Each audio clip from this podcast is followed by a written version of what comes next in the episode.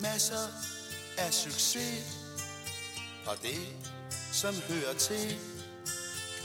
Masser af fede spotlights, privatliv og musik. Fra job Velkommen til en ny Mediano Music øh, podcast. Podcast hedder det, fordi Mediano Music, som nævnt øh, flere gange efterhånden, er blevet en del af POV International. Mit navn er som altid Jan Eriksen, og denne gang har jeg besøg af forfatterne med meget mere. Niels Ole Bådskov og Jakob Vendt Jensen. I er forfattere til bogen Gasolin, Gudernes Vilje. Velkommen til. Tak for det. Øh, bogen udkommer 2. november, hvis ikke jeg tager helt fejl. Og selvfølgelig skal vi snakke om jeres bog i denne her podcast, jeres forhold til gasolin, og vi skal tale om gruppen generelt. Som indledning hørte vi en snas af masser af succes, øh, Øh, udover den indlysende grund, at det er en af gasolins mest kendte sange, og at den vel også et eller andet sted handler om, hvordan det var at være gasolin, da den blev skrevet. Men også fordi jeg faktisk fandt en sjov lille øh, anekdote i jeres bog, og den tror jeg lige, jeg starter med, inden vi går i gang. Det er Kim Larsen, der taler nu. Jeg havde hørt en svensk folkevise i radioen. Jeg tror endda, det var med Cornelis Vreeswijk. Og så tænker jeg igen, så ein Ding musik afhaben. Og så lavede jeg den der melodi, og masser af succes og det, der hører til. Og så var den jo lagt ud, siger altså Kim Larsen i bogen. Og det vil sige, at jeg ved at læse jeres bog, har jeg jo nu forstået, hvordan det startede med inspiration af en svensk vise. Det vidste jeg ikke i forvejen. Øhm, og sådan vrimler det jo i bogen med, jeg vil kalde det højt belagt smørbrød for en meget sulten gasolinfan. Ja, tak skal du have. Jeg synes egentlig, I lige skal begynde med kort at præsentere jer selv. Ja, jeg hedder som sagt Niels Ole. Øh, jeg kommer egentlig fra erhvervslivet af, og har jo egentlig ikke noget med hele den her øh, gebet at gøre, ud over at jeg som mange andre øh, er flasket op med gasolin. Og det har sådan set været øh, startskud til det her. Jo, jo, men altså, jeg, jeg er jo så inde i noget af det her, i hvert fald inde i, inde i journalistik. Det har så mest været over i, i film og opera og teater og den slags, men jeg har jo så også været en lille musiknørd ved siden af og samlet CD'er gennem tiderne og LP'er, da man kunne det. Så jeg har også elsket gasolin, så jeg tror, vi er enige i, vi begge to er vilde med gasolin. Vi har, vi har måske nogle lidt forskellige udgangspunkter. Måske et lidt uh, dumt spørgsmål. Har I set dem live i sin tid?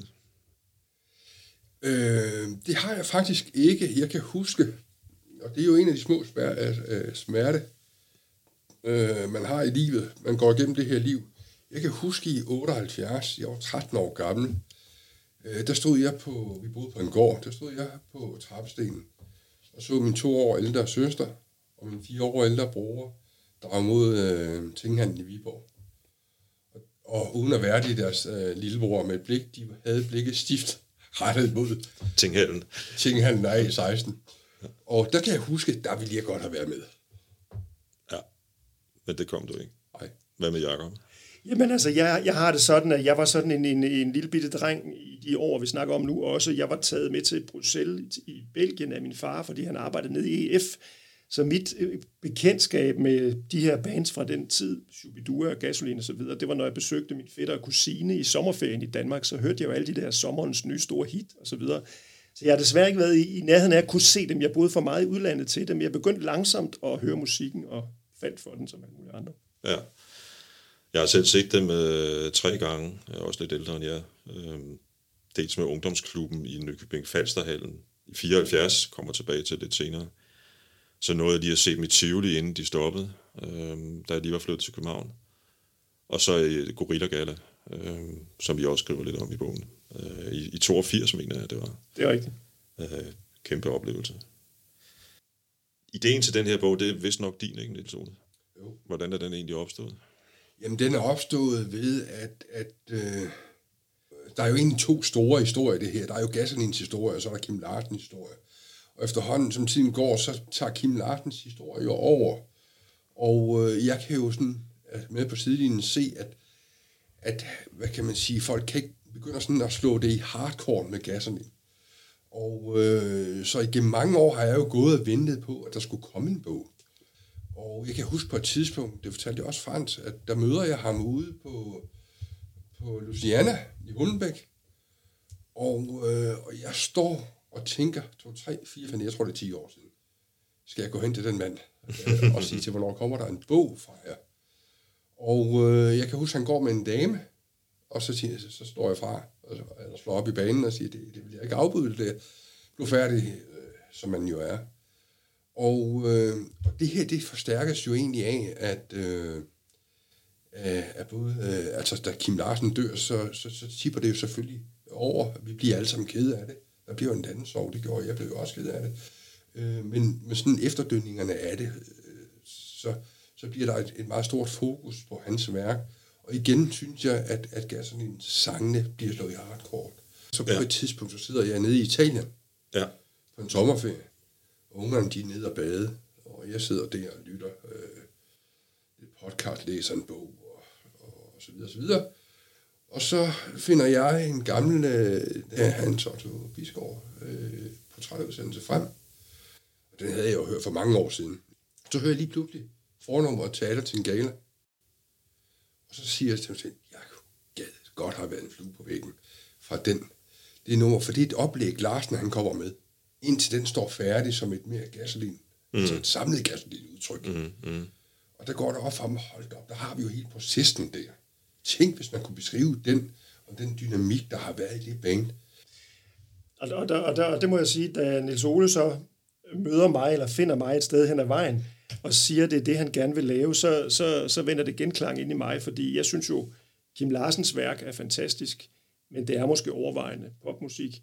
Jeg synes, Gasolins værk er fantastisk, men det er måske overvejende rockmusik. Det er sådan lige for at, at sige det lidt hurtigt. Mm. Så jeg vil også gerne have de to ting skilt ud fra hinanden og være med til at refokusere ind på Gasolin. Hvordan var dynamikken i det band? Øh, og hvordan skabte de den musik? Så det, det her er en bog om Gasolin.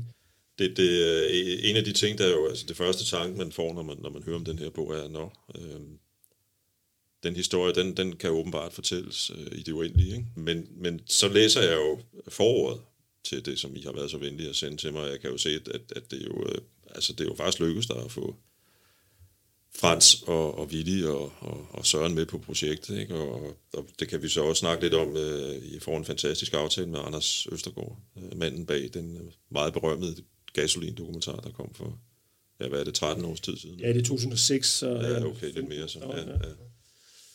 Men, men hvordan var det, du, du fik de der tre øh, X-gasser til at øh, være med? Der beslutter jeg mig for at skrive et brev. Ja, ja.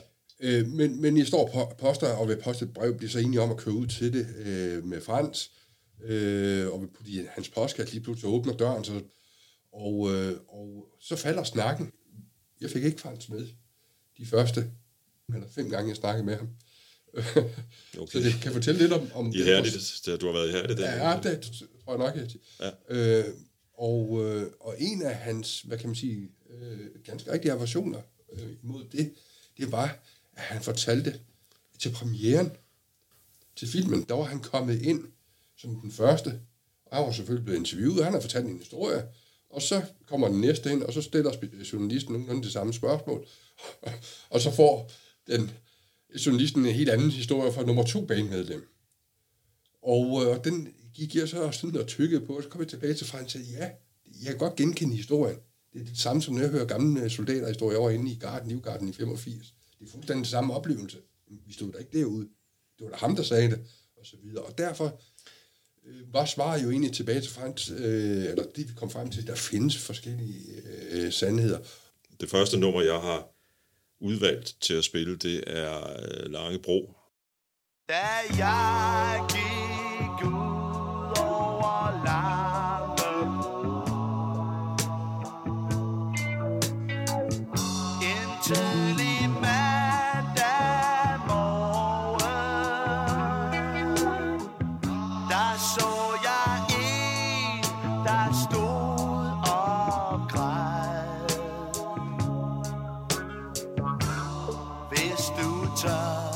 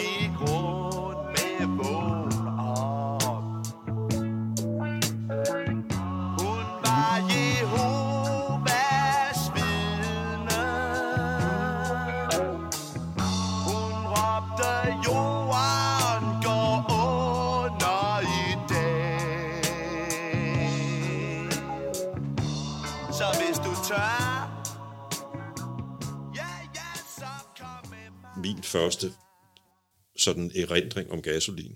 Øh, jeg sidder og lytter til radio inde på mit værelse om aftenen, og den der lyd af det her øh, nummer havde, og, og teksten selvfølgelig også, ikke, havde en eller anden magi. Altså, det var ikke sådan noget, jeg, jeg pludselig blev vild med. Altså, jeg ville hellere høre Slate, tror jeg, ikke? Men, men, øh, men der var noget i det. Der var en lyd og en magi, og der var noget lidt farligt i det.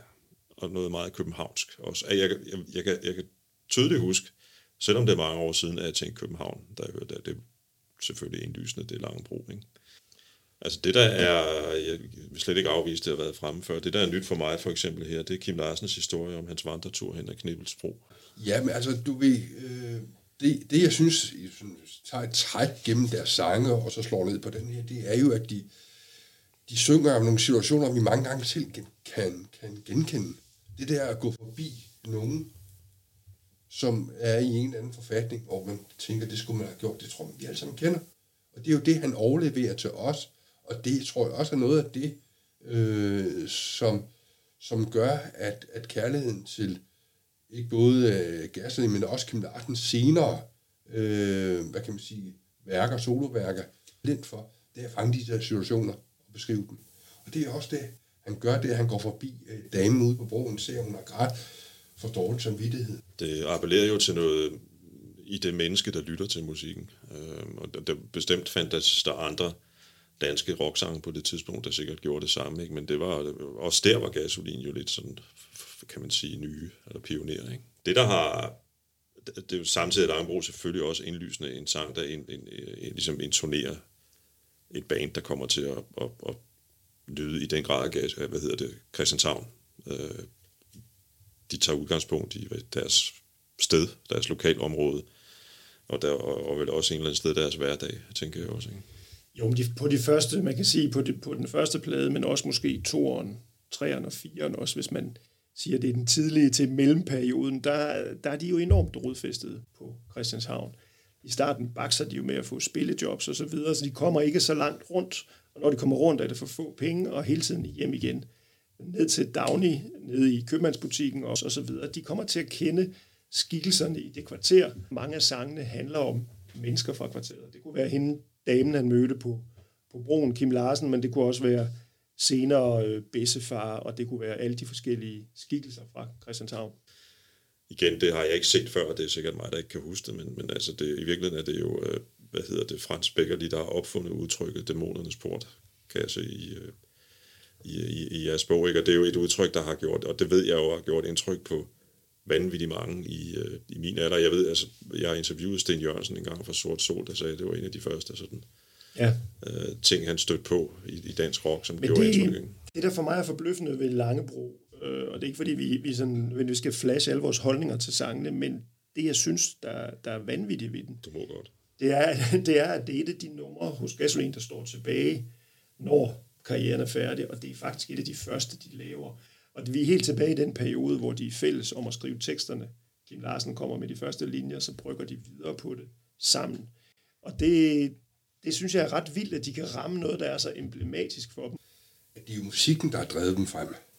Det har ikke været teksterne. Når de skulle til at lave teksterne, så startede de jo med at klippe ting ud af ugebladet. Det var jeg faktisk heller ikke klar over, før jeg gik i gang med Nej, det her har jeg også opdaget her. Ja. Ja. Altså, det var jo helt vildt at forestille sig. Man har jo altid troet, at de, de var talenter på alle områder. Men det går jo op for en, at det har været musikken, simpelthen. Det til trods. Så deres første sang på deres første LP, den står jo fuldstændig smuk, synes jeg, i tekstmæssigt. Tænk sig, at man, man med sit første værk, og, og det kunne lige så godt være inden for alle mulige andre kunstformer, på den måde kan slå den første pløk, og den så lige uh, shiner.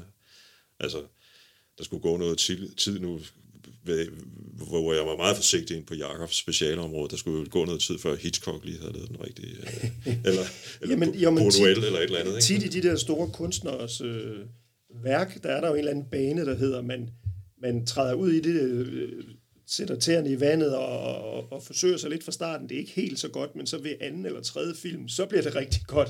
Og så stiger bjerget, og så når, når man bliver gammel, så bliver det lidt skidt.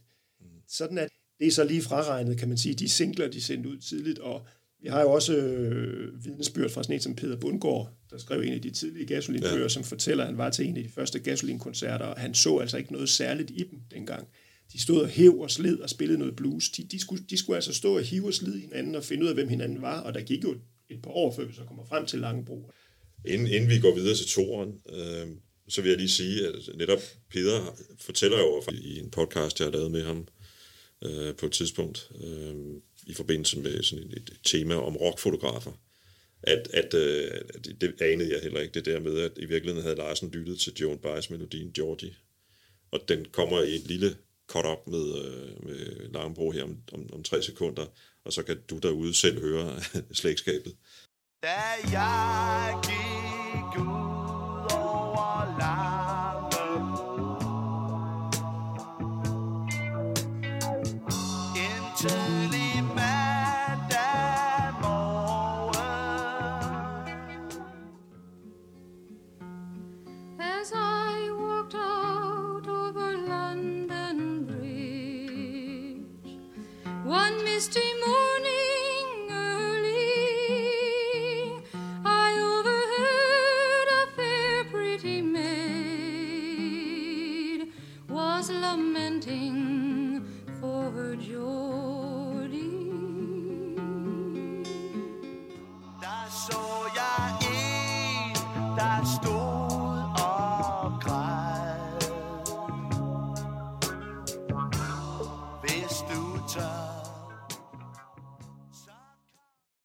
banen derudaf var det første op, nummer, jeg i sin tid optog på min dengang helt nyindkøbte kassettebåndoptager. Hvorfor det lige blev den, det ved jeg ikke. Det må have været noget med, at Myle spillede den i radioen eller et eller andet. Men, øh, men jeg husker meget tydeligt, at mit allerførste kassettebånd starter med sådan en tre fjerdedel af derudaf. øh, og, og, og, selvfølgelig husker jeg den også fra ungdomsklubben, hvor man stod og kiggede på pigerne. Øhm, Var du også en af dem, der sad øh, foran højtaleren med sådan en båndoptager trykket to? det gjorde jeg indtil da, ja. Ja, og, og, og blev irriteret, når Mølle han snakkede hen over sangen, og når han afbrød den for tidligt. Det er sjovt, altså ikke fordi, nu skal vi ikke snakke om min bog, vel, men den, den uh, bog, jeg lige har skrevet sammen med de to medlemmer, hovedmedlemmer af, af Pretty Mates, fortæller fuldstændig det samme om deres, det, der bragte dem ind i musikken. Det var det der med at sidde og, og bane os forhold over Mølle, han talte ind over musikken, når man så kopierede Slade og Sweet og sådan noget, ikke?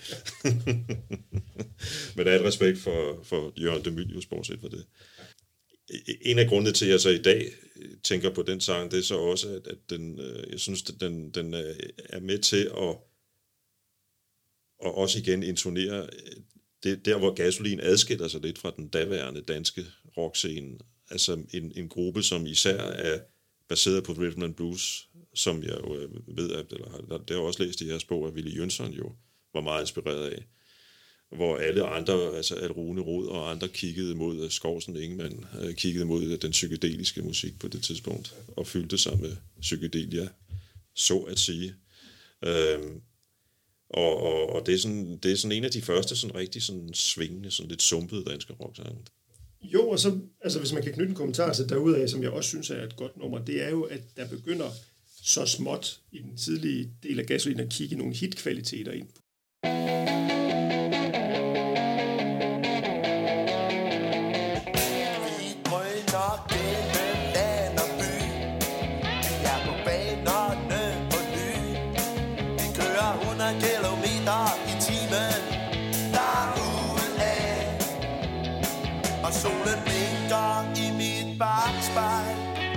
Og bag mig sneservis af horn, der tuder Er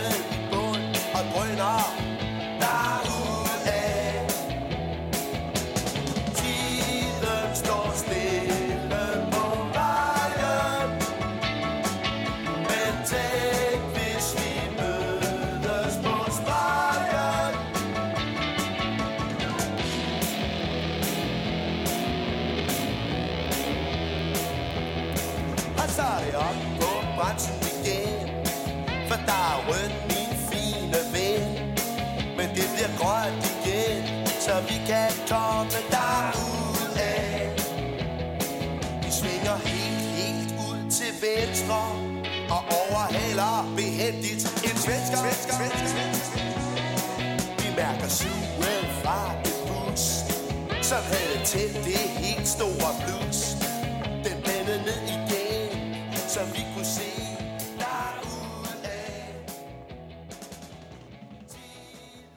den der derudaf, synes jeg, jeg husker egentlig, når du nævner den der, øh, det var, synes jeg også var noget af de første øh, gange, eller på teksten, men også den der formulering om, at øh, ting, hvis vi mødes på, stranden, øh, på stregen, det kan jeg huske som barn.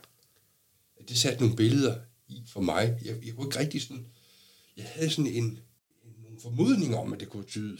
øh, øh, men jeg synes, det var sådan et, at de kørte derudad, og alligevel så endte vi på den samme streg.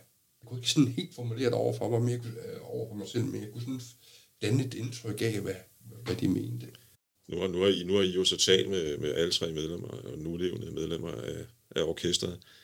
Hvis man sådan skulle øh, sådan sige det kort, hvor var de henne på det her tidspunkt egentlig? Jamen, der, er, der er de jo midt i deres... Øh, der er de jo... Øh, der er deres kampe måske på deres øh, største. De har to år, øh, hvor de, hvad kan man sige, øh, slides med, hvilken retning de skal gå. Øh, og, og det har de jo selv forklaret mange gange, at Frans og øh. og, og det udspiller sig jo øh, øh, de første år, hvor man nok fornemmer, at der er en fraktion. Øh, fortæller i hvert fald øh, de selv jo, altså Frans, at, at, at, at, og det kan man også høre på nogle af de radioudsendelser, vi også har gået tilbage og hører i, hvor de forsøger at overtale Kim til at gå med til at spille noget, noget blues. Og Kim har ikke spillet noget blues, fordi han kommer med en forklaring om, at, at det er ikke ægte. Du ved, så mm. der står de i de der øh, lejre der. Ja. Og øh, da vi når frem til den her plade, der er det nok ved at nærme sig øh, toppen af deres skænderi, at de er faktisk ved at gå fra hinanden. Det er rigtigt, ja. Jeg tror, Kim Larsen var ret usikker på, hvor længe han skulle hængende i det band der i begyndelsen, fordi det er klart, at han følte, at han skrev øh, et hit hver eneste uge, og han kom med de her sange, og Frans og Willy, som har spillet meget mere musik end, end Kim, de følte, at de havde retten til at sige fra og sige til, når han kom med noget, og sortere ret groft i det. Øh, Det er jo noget, som Kim Larsen senere har sagt, og det, synes- det synes han sådan set er okay set i bagspejlet, men i øjeblikket, da han kom med dem, var det jo nok frustrerende. Der er så også lige for at runde, runde den plade ned, øh, der er jo så også en herre ved navn Roger Beale, øh, som formentlig også har en rimelig stor betydning for, hvordan den lyder. Ikke? Altså, Jo, jo, det er, hvis vi sådan skal over snakke produktion, så det helt store navn er jo Roy Thomas Baker, der kommer på banen ja. senere, men toren, der kan de ikke få Roy Thomas Baker til at mixe, som de egentlig havde på etteren, og så møder de en, en Roger Beale over i, i studiet i London, der så mixer toren øh, også fint, men altså åbenbart ifølge hele gasolin-entouragen, ikke så godt som Roy Thomas Baker, som de så vender tilbage til med træeren. da han får mulighed for at være med igen. Ja. Men de der englænder kunne alle sammen noget med at få sangene til at springe ud af højtalerne. En af de sange, jeg har valgt ud af, af Bessefar, den har jeg sådan lidt, øh, lidt dobbelt forhold til, men jeg synes lige, vi skal høre den først. Jeg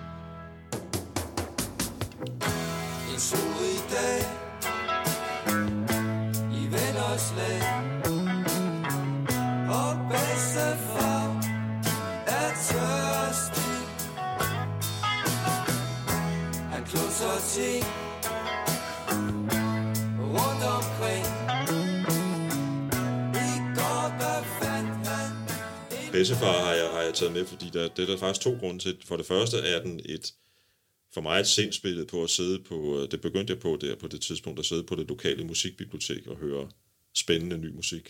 Altså jeg kan huske, jeg havde en periode med, med, med den nye heavy rock for eksempel. Det, det, der skulle gå rigtig mange år, før jeg begyndte at dyrke det igen, men jeg kan huske, at jeg sad der og lyttede til Thin Lizzy og Uriah Heep, Deep Purple, og så Bessefar, altså træerne, da de var udkommet. Ikke? Øh, mange år senere har jeg jo så holdt nogle foredrag om øh, Kim Larsen, blandt andet helt øh, op i Aalborg for et år siden. kommer en kvinde ind til mig og fortæller, at, at jeg har bedstefar med i det der foredrag. Og kommer ind og fortæller, at hun faktisk er i familie med bedstefar. Øh, hun, hun var og han, han, han, han, han, han var jo en af de der originaler, som, som, som Gasolin omgikkes med, eller mødte på deres vej rundt på Christianshavn.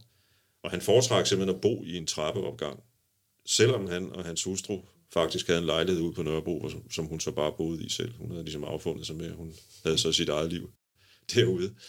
Og han havde en masse børn, og en masse børnebørn, og en masse oldebørn, og så øh, formentlig også nu. Ikke? Hun fortalte faktisk noget meget Øh, jeg synes et eller andet sted lidt rørende, fordi altså, hans familie, hans efterladte, havde på et tidspunkt lavet et lille arrangement. Jeg tror bare, det var sådan noget, i ved, loppemarkedsagtigt. Men, men det var for at samle ind til noget, som i dag er en lille bitte privat, en slags fond, der støtter børn eller ja, familie til alkoholikere, altså til en misbrugsramte familie, for nu at sige det på, på rigtig dansk det synes jeg er en, en sjov lille, øh, hvad kan man sige, krølle på den der base. Jamen det, det, det er jo en sjov historie, øh, Jan, og det, man kan sige, det vi kan bidrage med i forhold til bogen, det er jo, at øh, der er nogle af de her Christianshavnerskikkelser med, og der bliver beskrevet skrevet lidt om dem, og, og, og de sondrede gasolinmedlemmerne, de kunne godt lide at gå på det brune værtshus selv også, de sondrede mellem to typer af skæve eksistenser. Der var decideret spritterne, der stod foran på skole og, og, og drak sådan den, den tunge spiritus og så videre, og så var der dem, de, jeg kaldte originalerne. Og her var Bessefar en af dem. Det er Bessefar, der, som Kim Larsen møder nede på gaden første gang, han er, han er oppe i, en, i den lejlighed, han bor i på Christianshavn, og møder en stor fed rotte, og ikke rigtig kan få sig til at slå den ihjel. Så er det Bessefar, han møder nede på, nede på gaden, der siger, så du skal bare tage en skovl, eller noget i den stil, ikke? hvor han så bliver nødt til det, for ikke at tabe ansigt. Og, og, og Bessefar, han er i den kategori, hvor de, de kunne godt se, at han fik altså en, en tår over tørsten, og han drak, og så videre, men, men de havde stadig værdighed, de havde stadig pænt tøj, de fik en masse gevisner i løbet af dagen, bedstefar og, og, og vennerne. Og de var sådan, de havde så sådan et princip, som jeg synes var ret sket, da jeg hørte det, at øh, nytårsaften, nej nej, vi, vi drikker ikke nytårsaften. Det, det, det gør man ikke, hvis man, hvis man er sådan en, en, øh, en værtshusgæst alle de andre dage. Det var ikke for dem. Så det var kun spritterne, der drak nytårsaften, og så almindelige mennesker. Men det var kun for amatører. Det var kun for amatører. Ja, det er gammel uh, Dean Martin-citat også. Og, og sådan, sådan var Christianshavn jo fyldt med de der skikkelser, som, som kryber ind i deres sange simpelthen. Men det er også fordi, de jo bidrog med noget poesi i en eller anden forstand, de der øh, mennesker, som de... Øh. Det er sjovt, jeg snakkede med Tommy øh, Rocker. Han fortalte faktisk øh, en sjov lille historie, at han interesserede sig for de mennesker der. Så en sommerferie, hvor slutter han sig for at sidde 14 dage med de gutter på pinden. Og vi har et billede med i bogen faktisk. Pinden, det er sådan et, et udtryk for et bræt, de sætter mellem sådan et to øh, stakitter. Øh, og så sidder de der, og der sidder så en fast... Øh, gruppe bestående af Guldråden og øh, Tommy og, og Bessefar og øh, Skrædderen, er der også en, de kalder, så er der en, der sådan kommer jævnligt til. Og han var interesseret i at høre, hvad det var for noget, og der får han øh, jo den, hvad kan man sige, oplevelse af, at det er, det er varme mennesker, det er farverige mennesker, men det er også nogen, der er ramt af livet, men de, men de taklede det med stor værdighed. De passede på gadens børn, de spærrede vejen af med skraldespanden øh, for, at, øh, at, øh, at trafikken ikke skulle køre så ungerne de kunne lege. Det her det kan godt lyde meget mærkeligt, øh, fordi vi ved jo alle sammen, hvor meget Christianshavn fyldte i øh, gasolin, og også i deres udtryk. Øh, men faktisk ved at læse jeres bog, er det gået op for mig, at øh, hvor jeg måske tidligere troede, at lad os sige, at, at, at, at gasolin var lad os sige 80% Christianshavn, så var det jo nærmest 90. Altså, Øh, det er jo en af de sige, kvaliteterne i bogen faktisk, at, at man, får virkelig, man har virkelig den der smag i gåsøjen af Christianshavn, når man læser den. Øh. Jeg kan godt lige falde ind med noget også, som er ligesom noget om de mennesker på Christianshavn og bandet og deres hangarounds og deres venner og deres koner. Altså vi oplevede jo, da vi først kom i gang med det her projekt, en ordentlig stor gæstfrihed og venlighed fra de mennesker, som er, har været boksen i 70'erne. Ja når først de er gået ind i noget, så er de jo ekstremt gavmilde og generøse, og rigtig mange af dem bor jo stadig på Christianshavn. De boede der i deres ungdom, de bor der nu. De, har ikke haft nogen grund til at bevæge sig videre, fordi de synes, det er et fantastisk sted. Så fotografen Susanne Mertz er vist også øh, stadigvæk på Christianshavn. Hun bor der stadigvæk. Ja. Deres øh, første, Gasolins første manager, bor der stadigvæk. Øh, Der, der er flere af de der tidligere kærester, der også bor der. Øh, Så, så det, ja, hvide bor der, ja, ja, præcis. Så, så, så det gør rigtig mange, og det siger jo noget om et sted. Selvom det ikke er, hvad det er i dag, så bor de gamle gubber der stadigvæk. I 1974 var jeg til mit øh, livs øh, anden store koncert. Den første var med noget, der hed Les Humphreys Singers i, i Nykøbing Falsterhallen, og det var så gasolin anden gang. Øhm, og, øh, og det gjorde selvfølgelig kæmpe indtryk. På det tidspunkt var jeg 16, og øh, når, som, i, i den alder, så, som, som det jo ofte vil være, der havde jeg jo sådan en, en, en gymnasial politisk vækkelse, og blev jo specielt mærke i øh, det her nummer, øh, som de har skrevet til Grønland. Kap farvel til Umanar Swak.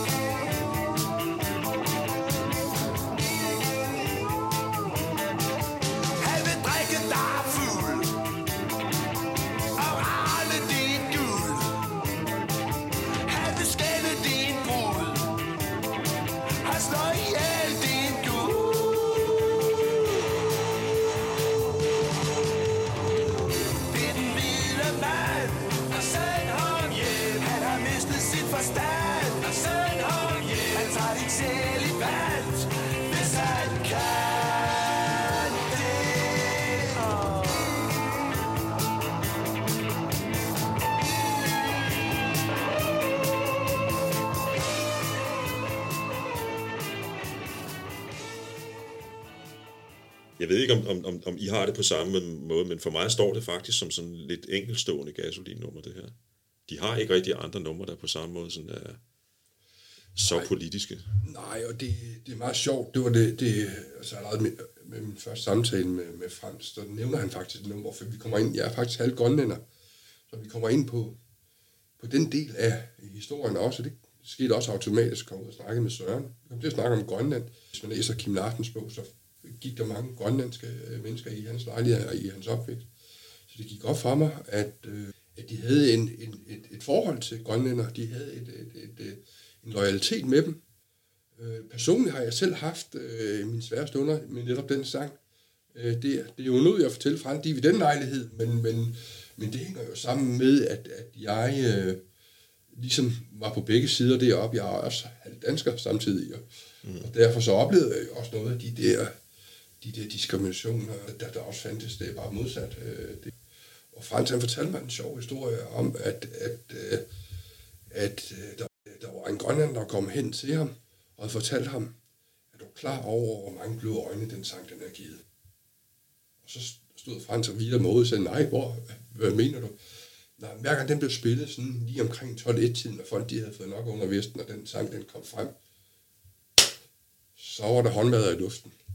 Den grønlænder og danskere. Men, men han siger faktisk, de vil gerne have, have turneret deroppe også. Det er jo galt, vi kan, men jeg tror faktisk, de, de, de vil gerne have turneret op øh, på Grønland, men det var dyrt at fragte deres udstyr op, så det, øh, det var en praktisk grund til. det er også her omkring, jeg synes, måske særligt det nummer der, jeg tror, det, det, i virkeligheden, det var noget af det, jeg faldt for som, som ung mand, uh, teenager, at, at uh, som I skriver i bogen, så gjorde uh, Roy Thomas Baker en del ud af det der med at få uh, Willis basspil til at sidde sammen med Sørens trommespil. Og det synes jeg er et af de numre, hvor, hvor man faktisk fornemmer det der swing, som Gasolin havde, og som jeg også nævnte lidt i forbindelse med derudaf. Ikke? Altså, Jeg tror, du har ret, fordi altså, alle musikere, der lever af at udgive plader og så videre, er jo professionelle, men, men der er ikke nogen som gasolin, der øvede. Der er ikke nogen, der øvede så meget som gasolin.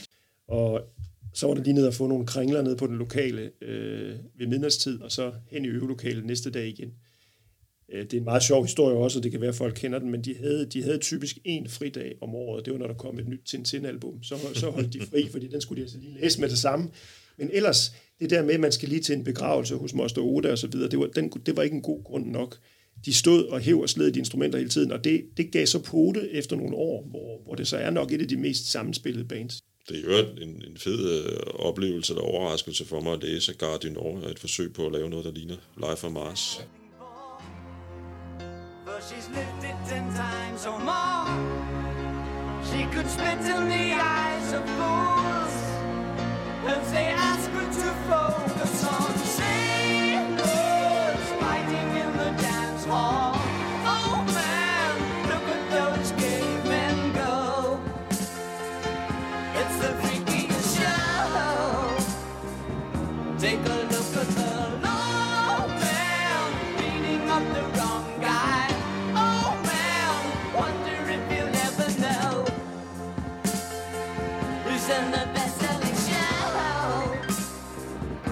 Is their life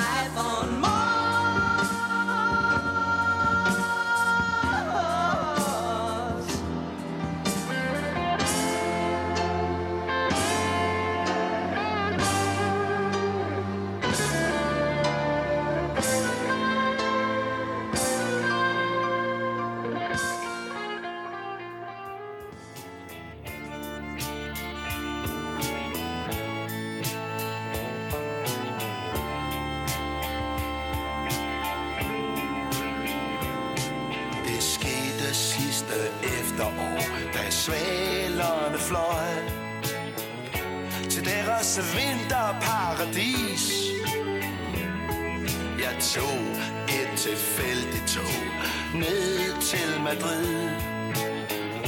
Til solen åh så varm og blid. Hun stod på ved Garden du Nord, og jeg slog blikket ned. Er det, hvad man kalder kærlighed? Mens vi fløj fra station Er der noget, der, i, altså, hvad kan man sige, der er noget, der i særlig grad har overrasket jer? En ting, der overraskede mig, det var øh, den her klassiske konflikt mellem øh, Frans Beckerli og Kim Larsen. Når vi sådan gik igennem alle de her personer, vi har snakket, specielt dem, der var meget tæt på, så fyldte den konflikt mere hos Frans og Kim, end det gjorde hos de andre. Man kan sige, at grunden til, at de kunne holde sammen uden omkring den konflikt, det var, at de alle fire ville musikken i, i højere grad, end det konflikten kostede, kan man sige. Øh, De ville det enormt meget, det er også derfor, de står og øver i døgndrift. Og så må jeg sige, det jeg har været overrasket over, lidt en forlængelse af det, du siger, Niels Ole. Og det er noget af det, vi får fra det Anders Østergaard materiale, blandt andet via Kim Larsen, men også Frans vil også godt snakke om det i dag. Mm. At de var jo de bedste ungdomsvenner, og de elskede også hinanden, selvom de var røvhammerne forskellige, undskyld mit fransk. Så er der en varme i bogen også, og der, der var en større varme øh, mellem dem, end man husker, hvis man sådan, hvis ens sidste indtryk var, var, var dokumentarfilmen. Dens kvaliteter øh, ufortalt. Men der kan vi trods alt med 40 stemmer komme lidt mere bredspektret, og, og der, der må man sige, det var, det var også de bedste ungdomsvinder. De var ikke bare hele tiden op og skinnes. Ja, og man kan også sige, at jeres bog, og, og, og, og igen øh, dokumentarfilmen Ufortalt, jeg har set den, jeg tror det er tre eller fire gange, den er fremragende, men, men, men, men den fokuserer altså måske meget på, øh, på øh, barndom og ungdom, sådan relativt set i forhold til den samlede længde. Og der kan man sige, det gode ved en bog er, der kan man ligesom få hele paletten med, ikke? altså få strukket den helt ud. Det er meget sjovt, du siger det, Jan, fordi jeg snakkede med, med Anders, da vi var ved at godt hen i processen. Jeg følte simpelthen en, en trang til at, øh, at vise min taknemmelighed over for det materiale, han havde delt med os. Og så siger jeg til ham, det var en god film, men der, der kunne jo have været nogle andre øh, perspektiver ned over det en udelukkende, eller ikke, det var ikke kun udelukkende, det var meget fokuseret på hovedkonflikten mellem øh, Frans og, og, og Kim. Og øh, der kan jeg huske, at der, der stod han faktisk ret fast. Ja, og der kan man sige ganske kort fortalt, at hvor meget materiale er der i en film? Den var halvanden time. Den, det, det, det var nemlig ikke hans intention at fortælle historien om gasolin. Det var en skarpt vinklet biograffilm. Halvanden times materiale er der brugt. Hvor meget har vi fået lov at lytte til øh, og kigge på? Ja, det er et godt spørgsmål. det er et godt spørgsmål, men det er altså 4-25 timers materiale. Ja, ja, ja. Så det er bare for at Det sige, siger noget om det her. vi har kunne plukke ud i hjørnerne af det, hvor, hvor en masse anekdoter om gasolin findes. Og man må sige, øh, man kan sige meget om Kim Larsen, men han havde ikke altid så meget lyst til at snakke om gasolin senere. Mm-hmm. Du har selv interviewet ham nogle gange. Han havde nye plader, han skulle promote. Han ville godt i de første år måske distancere sig lidt fra gasolin. Ja. Det, var, det var måske lidt svært at være i skyggen af dem. Det er først, da han bliver bænket op til den her dokumentarfilm, at han sidder og taler om gasolin, skal vi sige 6, 8, 10 timer i træk. Han når det heller ikke, ærgerligvis nok, i sine egne erindringer. der Jens Andersens biografi. Der. så, så det her, det er ret unikt, at han får lov at sidde, at de her ting kommer frem fra Kim Larsens mund. Men der var også en lang periode, hvor de, øh, ingen af de der fire rigtig havde lyst til at snakke om gasolin, faktisk. Øh, Når man sådan lavede interviews, eller hørte om andre fortælle om, du ved, jeg mødte lige en eller anden kunne sige, jeg mødte lige øh, den og den nede på Sofiekælderen, og når han skulle, skulle fandme ikke snakke om gasolin. Altså, det taler jo også mere sådan private møder med folk. Men, Men det må også bare være skide hammerne svært, Ja, for så står man og spiller i Christianshavns Blues Band, eller man står og spiller for Fred Fup, eller alt muligt andet, og så kommer der nogen op til en efter koncerten, og så vil de lige pludselig snakke gasolin, og man står i en helt anden sammenhæng. Det må også være træls et eller andet sted. selvfølgelig. Kim Larsen, han øh, fortalte jo den der, det var faktisk første gang, nu nævner du interviews, ikke? Det første interviews, interview, jeg lavede, var øh, den der anekdote om Sofie i kælderen, hvor jeg tror, det er øh, Beckerli og Fred Fup, der står dernede, ikke? og så er der en, der siger, øh, igen stiller spørgsmålet, hvad, hvornår gendanner I gasolin? Og så siger Fred Fup, jamen øh, det har vi folk til. Og det var så et af kopibandsene, tror jeg, Peter og de andre kopier, jeg tror, det var det, han tænkte Ja, de har folk til at spille deres musik. Ja, det er det. Gas 5. Øh, her er vi kommet til øh, et af de øh, ja, to mest kommercielt mest succesfulde øh, øh ki- Det vrimler med hits. Og Kim Larsen siger i jeres bog, øh, det var på Gas 5, vi nåede det der balancepunkt, som er det gyldne inden for både kunst og inden for pop. Man har på den ene side tilfældighedernes karakter, og det indstuderede og produceret på den anden side. Inden vi lige snakker videre, så synes jeg, vi skal høre det mest kendte nummer fra den plade, måske. Rabalderstræde er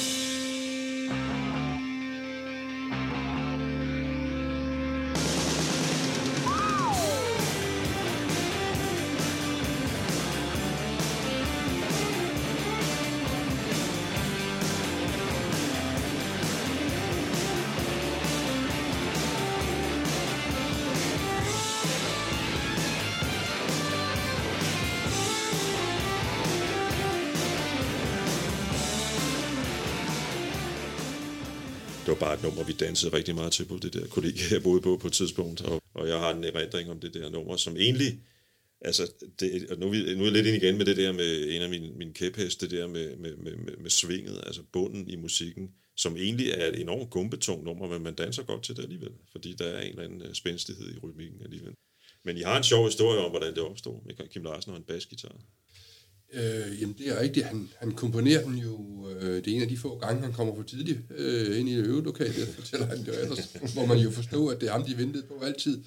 Jo, og så, og så, så havde han til siden, han havde hørt noget, fået noget inspiration øh, nede fra Italien, og ville lave sådan en, en slags italienrock, som gik lidt hurtigere på beatet, og da, da, da, da, du ved, den staccato-agtige måde. Så det kan man sige bliver grundrytmen i det nummer der men hvor øh, Roy Baker han får lavet den om til en tung, langsom øh, rocknummer, som de overgiver sig til alle sammen.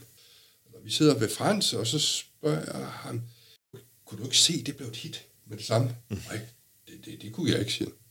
Men kunne du ikke høre det med det samme? Altså, jeg kan da huske, første gang jeg hørte den, der er den der. Og det kan fortælle om, lidt om, om de musikere, hvordan de arbejder, når de er nede i materien. Så siger han til dem, jamen det, det var jo bare ganske almindelig rocknummer. Og- så i forlængelse af det, så kan vi så tage Roy Thomas Baker. Hvad var det, han fik lov til, og hvad var det, han kunne? Han var selvfølgelig en, en, en, en stor engelsk producer. Ikke så stor i starten, som han blev her.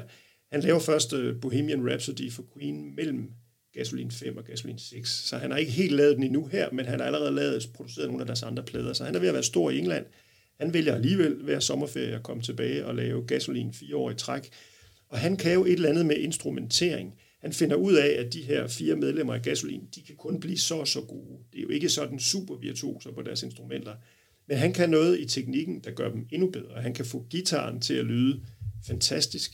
Den er i forvejen lyrisk, men han kan give den en, en, en anden klang. Han kan sætte øh, trommerne ud i garagen, så de får nærmest sådan helt lidt, lidt zeppelin-agtig lyd. Og så kan han øh, torturere Søren Berlev med, med nogle ting. Han skal mm. sidde og spille tre dage i træk af til, ikke var han jo ved at rive sit hår ud af hovedet. Ja. Så på den måde, han presser dem til det yderste. Det er som om, man forventer noget mere af dem, hver gang han kommer igen. Et eksempel på, hvad Roy Thomas Baker gjorde, det var, at han tog så båndene med til femeren og skulle mixe dem i London. Og så lavede han jo det der med den der outro, hvor musikken forsvinder, og så kommer den tilbage igen i sådan et mm. hvor man får et ekstra minut.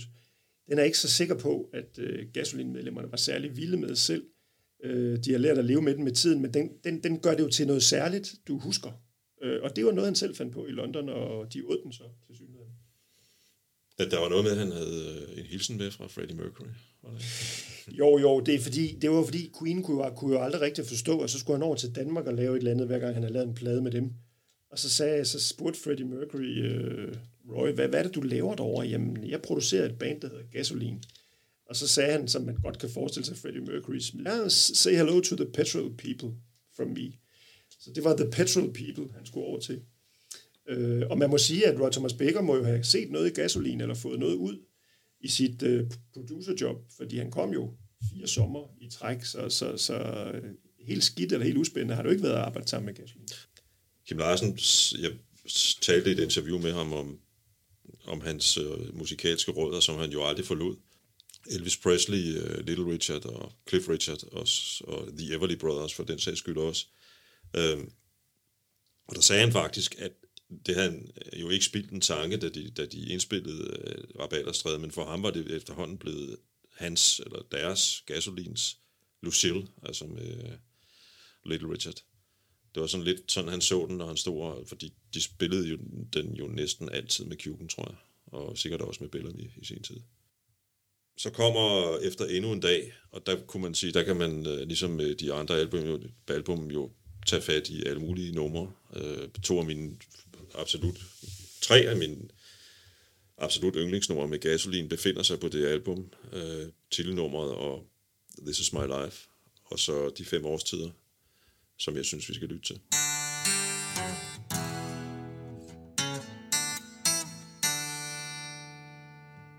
Alting grønnes og springer ud. Skoven, hun står brud. Natten bliver så forbandet kort, og folk giver hjerterne bort. Og på et hospital i den indre by, der begynder livet på ny. Åh oh ja, en kvinde, hun skriger og klynker sødt. Og så med et af drengen født. Solen skinner på Orlas kasket, og livet det er bare så let. Der er unge svaner på sommertræk, og en på låget, hvis man er fræk. Og pigerne, de leger i to fat. Og drengene, de visker hej skat Og reven han går på hønsejagt. Så kære hane, tag dig jagt. agt. Vinde danser med løbet så og regnen falder blødt. Der er blomsterbør i en ulvetid, og lille Irma, rabatten, den er blød. Og der er skrål og skrig og bæger klar Og en tumpe, der synger sin sang Stakkeltang Men når muldvarpen skyder sit aller sidste skud Ja, kære vind, så er det bare ud. Ja, ud fra gesimserne Jo, jeg tror, jeg, jeg har altid betragtet teksten som en endnu en, en hverdagsbeskrivelse i virkeligheden, men der er jo et øh, lidt, lidt spirituelt og, og åndeligt skær over den sang, kan, har jeg jo læst mig til i jeres bog. Jo, altså det er sådan, som jeg husker den, så må du fylde ud, øh, Nils Ole, hvis det bliver lidt for kortfattet. Det er det her med, at han sidder jo og skriver den sammen med Mogens Mogensen. De skriver jo i øvrigt rigtig mange numre sammen. Mogens Mogensen er faktisk... Ham har vi slet ikke talt om endnu. Nej. har vi ikke Han talt om vigtig. endnu. Han er meget vigtig. Han er meget vigtig. Han, han er egentlig ko-krediteret på cirka to tredjedel af de numre, Gasolin har indspillet på plade. Så det er altså, han er ret vigtig medsangskriver, og ham som Kim Larsen lærer rigtig meget af i starten af karrieren. Og vi har også et helt kapitel om ham i vores bog, så det kan man glæde sig til, hvis man er sådan en gas-fan på den led. De sidder så og skal skrive de fem årstider, og så, så spørger øh, Mogens Mogensen Kim Larsen, hvad, hvad, er den, hvad er den femte årstid? Jamen, jamen det, det er døden, siger han så. Mm. Så der er noget ret øh, rørende ved den sang, og så, så kan man sige, for lige at knytte buen, øh, uden at fortælle hele historien, så øh, dør Mogens Mogensen jo i begyndelsen af 90'erne, som jeg husker det. Han bliver ikke voldsomt gammel. Men øh, der, der dukker Gasolin så op, og rent faktisk spiller, spiller de fem årstider til, til begravelsen der. Ja, fordi det var en sang, åbenbart, også igen ifølge jeres bog, der betød noget for Mogens. Den er jo meget lyrisk smuk. Øh, den er jo sådan helt Osvald Helmut, tror jeg, Frans han beskriver den. Mm. Og dermed er den så heller ikke en, en, en speciel Gasolin-sang. Og det er også en sang, jeg, du ved, øh, når jeg kommer tilbage, jeg vandrer ud og ind af Gasolin igennem 50 år, så, så holder man jo en pause en gang imellem, mm, mm. så man hørt nok, også, men man slipper det aldrig. Man skal også nå noget andet også Ja, og så er det sådan en sang, der, der overrasker en, og, øh, og det er nok en, som jeg øh, nok har taget til mig i en ret sen alder. Deres sidste album øh, gør det noget, øh, har for mig altid haft, jeg kan huske, jeg, som man jo tit gjorde dengang, øh, man var ung, jeg lånte et kassettebånd af en eller anden øh, fyr, jeg, som aldrig nogensinde fik det igen. Øh, og jeg lyttede, jeg lyttede en del til det på mit klubværelse. Øh, for mig har der altid været sådan lidt mel- melankolsk stemning over det album, og om det er efterrationalisering, fordi det er det sidste, ligesom man er tilbøjelig til at være lidt, altså synes at lidt et Be med the Beatles er lidt melankolsk, selvom det faktisk er det næst sidste indspillet. Jeg har været sådan meget, skulle man vælge det indlysende valg, øh, det bedste til mig og mine venner, og det blev så den sidste. Jeg vil lige sige, at, at øh, da min kone og jeg for øh, 28 år siden skulle til at købe hus, der havde det altså en lille betydning for mig, at det vi valgte lå lige ved siden af Bagsværsø. På grund af den sang. jeg, jeg, det vil være en, en historieforfalskning at sige, at vi valgte det på grund af det, fordi det tror jeg ikke, hun ville kunne skrive under på. Øhm, eller, eller tage en af de sange, som jeg altid har haft et godt øje til, nemlig Kat, øh, hvad hedder den? Øh, Kattemor. Men det er meget interessant med det sidste album, for det er nemlig lidt anderledes end de andre, hvor man kan sige, indtil videre i deres historie, der er de ligesom, det, det er højere, vid, øh, højere, vildere, længere, bedre hits, mere produktion, mere overproduktion. Sekseren er jo næsten sådan, så langt som man kan komme med Roy Thomas Baker. Mm.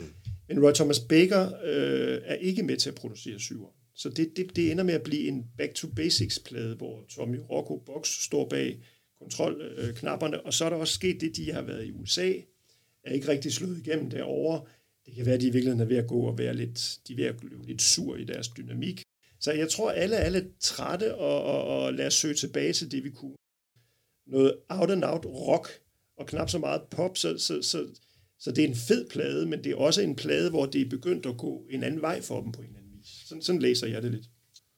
Meget sjove øh, fortolkninger, og det kan fortælle lidt om, hvad, hvad tanker det kan sætte. Mm. Forskellige folk, vi kan have forskellige. Det synes jeg generelt, at det er så vidt spektret, at vi kan referere ind til det fra hver vores personlighed. Jeg har faktisk jeg har været til mange Kjuken-koncerter og, og jo fuldt Kim Larsens solokarriere meget efter Glemmebogen. Jeg må indrømme, jeg fik aldrig rigtig fulgt ham så meget i 90'erne. Øhm, men, men alligevel, også indimellem, fordi der er så meget andet, som vi snakker om før, man også lige skal huske. Ikke? Men, men da jeg så så Larsen med Kjuken på Skanderborg Smukfest i, jeg tror det var 13, øh, og så hvordan han også omfavnede dem på min børns alder, det, det, det, det tog sgu bagdelen på mig, det må jeg indrømme. Altså det er ikke kun os, der har været der i sin tid, der har vores historie med, øh, med, med, med Larsen og Gasolin, det er tydeligvis også de der unge mennesker, ikke? Og vel også en af grundene til, at der selvfølgelig stadigvæk er plads til en bog som jeres. Ja, altså jeg tror, jeg tror, der er plads til den af mange grunde, men, men en, en mere sådan prosaisk og, og, og helt konkret grund er jo også, at alle de mennesker, vi har interviewet, det skal vi huske, heldigvis er, de har de fleste af dem endnu, de er sådan groft sagt i, i anden, anden halvdel af 70'erne, aldersmæssigt set. Så hvis, hvis man vil lave sådan en bog som vores, kunne man nok ikke have lavet den om 10 år. Så det er jo også ved at være sidste udkald, hvis man skal ud og have alle de anekdoter. Det, det er lidt, jeg, jeg, jeg er jo sådan en forfattertype, der skriver bøger om mange forskellige emner, og jeg, jeg lever i en, et tvangstanke febermarit over alle de historier, der går tabt, når folk, mm. når folk dør simpelthen. Jeg tror egentlig, at øh, jeg vil sige tak, fordi I gad komme forbi og ville være med på det her. Øh, og så tror jeg, at vi lytter til øh, denne her kattemor, som Ville Jønsson siger noget meget, øh, egentlig noget meget fint om, synes jeg i bogen, nemlig at det er en, en, en, en, en sang af den her type, en tekst, hvor man, det er noget, vi alle sammen genkender, ikke? Altså man føler en eller anden empati med, med, med nogen, som, som, som ikke, øh, livet ikke har været specielt godt ved. Men man kan jo ikke rigtig gøre noget. Altså, man kan så skrive en sang. Det gjorde gasolin.